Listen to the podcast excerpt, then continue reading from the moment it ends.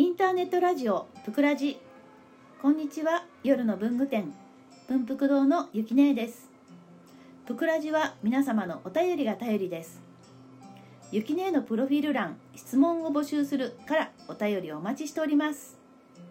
さて今日のお便りは山さんからいただきました奈良県にお住まいの方です。ありがとうございます。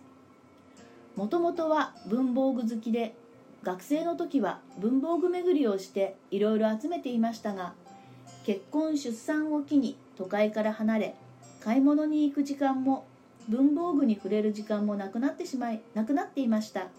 でも最近になって文福堂さんはじめいろいろな方の文具インスタライブを見るようになりまた文具好きが加熱。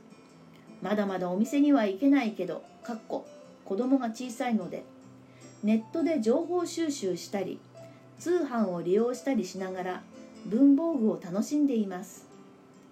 今の夢は文房文具店巡りをすること文具イベントに行くことそして文福堂にいつか行きたい新しい目標ができて毎日楽しく生活しています。さらに娘を文具好きにしようと計画中。いつもありがとうございます。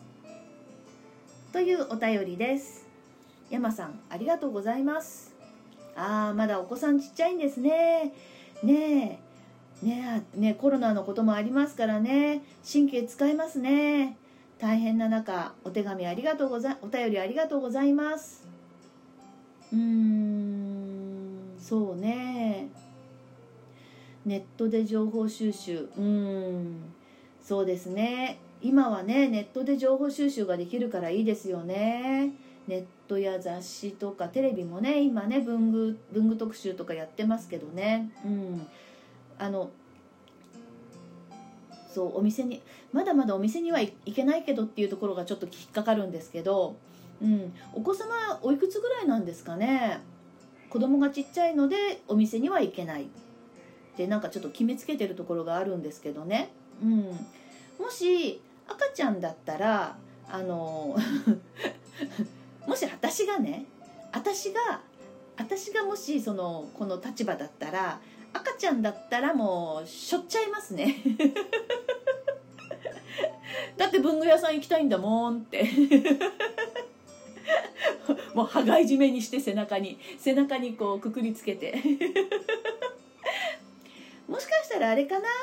子供がちっちゃいっていうのはあのもうちょこちょこ歩き出していろんなところを触ったりするから気になっちゃうのかな。うん。だったらあの最初子供に子供が好きなことをやらせてその後じゃあ今度お母さんの時間だから一緒にお手伝いしてくれるって言って一緒に文具店さん行ったらうん。そんなあの子供が小さいからって言ってあのお店に行け行かないっていうのは体にも良くないからね。なんかこうこううつうつすることってあるじゃない？やっぱり。お店に行きたければ一緒に行ったらどうかしら。うん。それで子供にあのもしねこう23歳でちょこちょこ歩いていろんなことさいろんなもの触るようだったら触らせてもいいんじゃないかしらね。あの私昔ねえっ、と文福堂と一緒に最初日中雑貨屋さんで働いてたことがあるんですけどよくよく聞いた言葉でお客様がお店に入るや否や絶対に触っちゃダメよっていうお母さんをよく見ました。で子供がねキュンってなっちゃってるのね。キュンって。何て言うのかな。絶対触っちゃダメよっていう言い方がじゃあお母さん触ってるじゃんっていうことでしょ？結局。子供にとっては。すっごい納得いかないことなんだよね。だから子供はね触っちゃうんですよ逆に。反抗して。ほら触っちゃダメって言ったじゃないってことになってしまう。だからむしろ私はねあの時にそのああもうそんな気になさらないでくださいっては言ったんですけど結局親がその責任を取らなくちゃいけないからあの触らな触って壊してしまったらどうしようっていう気持ちでそれであれなのかな触っちゃダメよっていうのかもしれないけど私はちっちゃい時から触ってでちゃんと元に戻せる。元の元の場所に戻せる。乱暴な乱暴にあの物を扱わないっていう教育も大事なんじゃないかなって私その時に思いましたね。まあ、あの雑貨屋の時はガラスなんかもありましたからねそれは私の方も気をつけてましたけどあの今プンプク堂は引き出しに入ってますのでそんなにぐちゃぐちゃ触ってもあの何て言うんですかねその引き出しの範囲内なんで特に問題はありませんしあのビニールに全部入ってますから傷むことも汚れることもありませんからあの触って元に戻してもらうっていうあの子供にとってもそれはちょっと大事なんじゃないかそういうことを教えるのも大事なんじゃないかなと思いますんであのちょっと様子見てあのお子さんがあの機嫌がいい時に「ちょっとじゃあ行かない?」なんて言ってあのそれでほらあの文具好きにさせるっていうのもありかもしれませんね。うん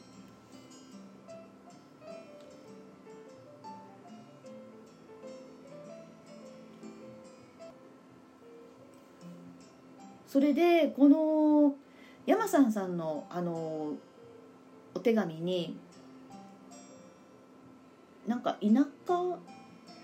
と田舎えっと地方、えっと、都会から都会から離れて買い物に行く時間も文具に触れる時間もなくなってしまいましたってありますけど山さんの家の近くに、えっと、昔ながらの文具店さんってないかな？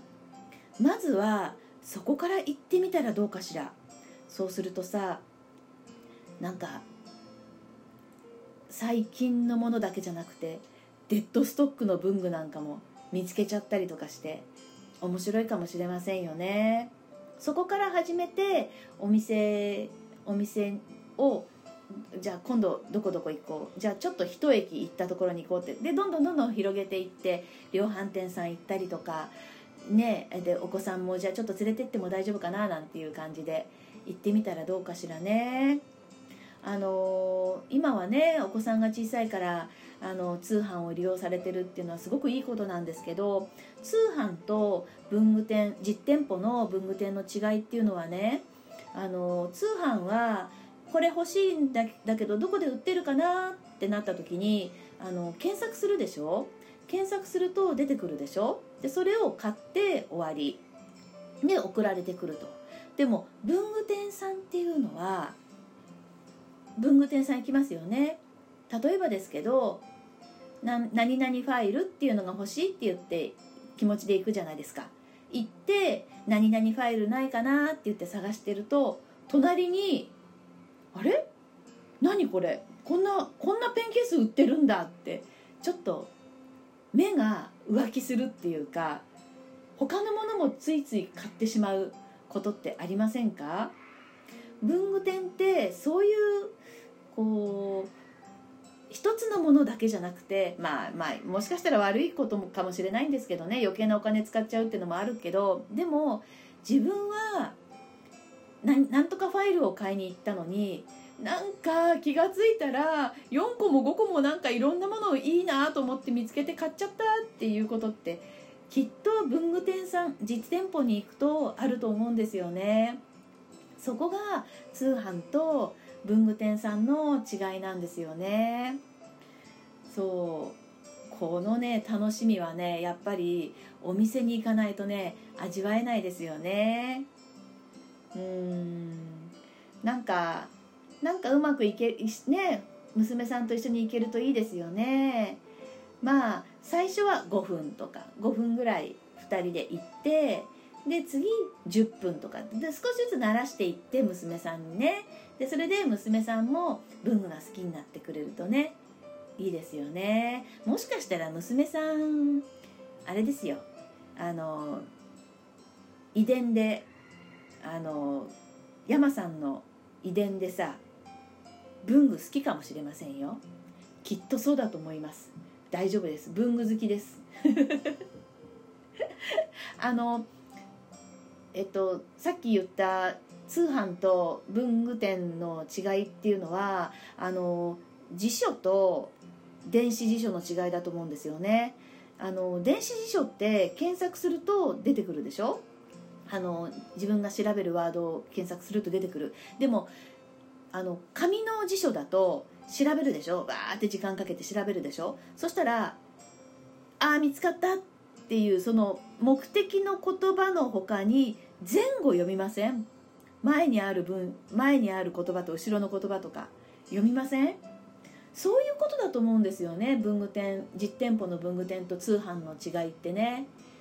紙紙媒体の辞書と電子辞書の違いだと思うんですよ。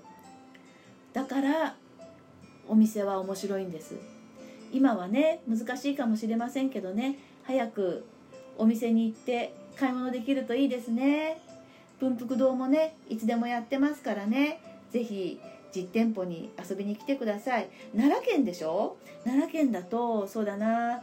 あの関西の方でイベントたまにやってますんでね。あのあの呼ばれることがありますからその時を狙ってぜひあのお会いできるといいですね。今日は奈良県の山さんありがとうございました。またお便りお待ちしてますね。それではまた次回のぷくらじお楽しみに。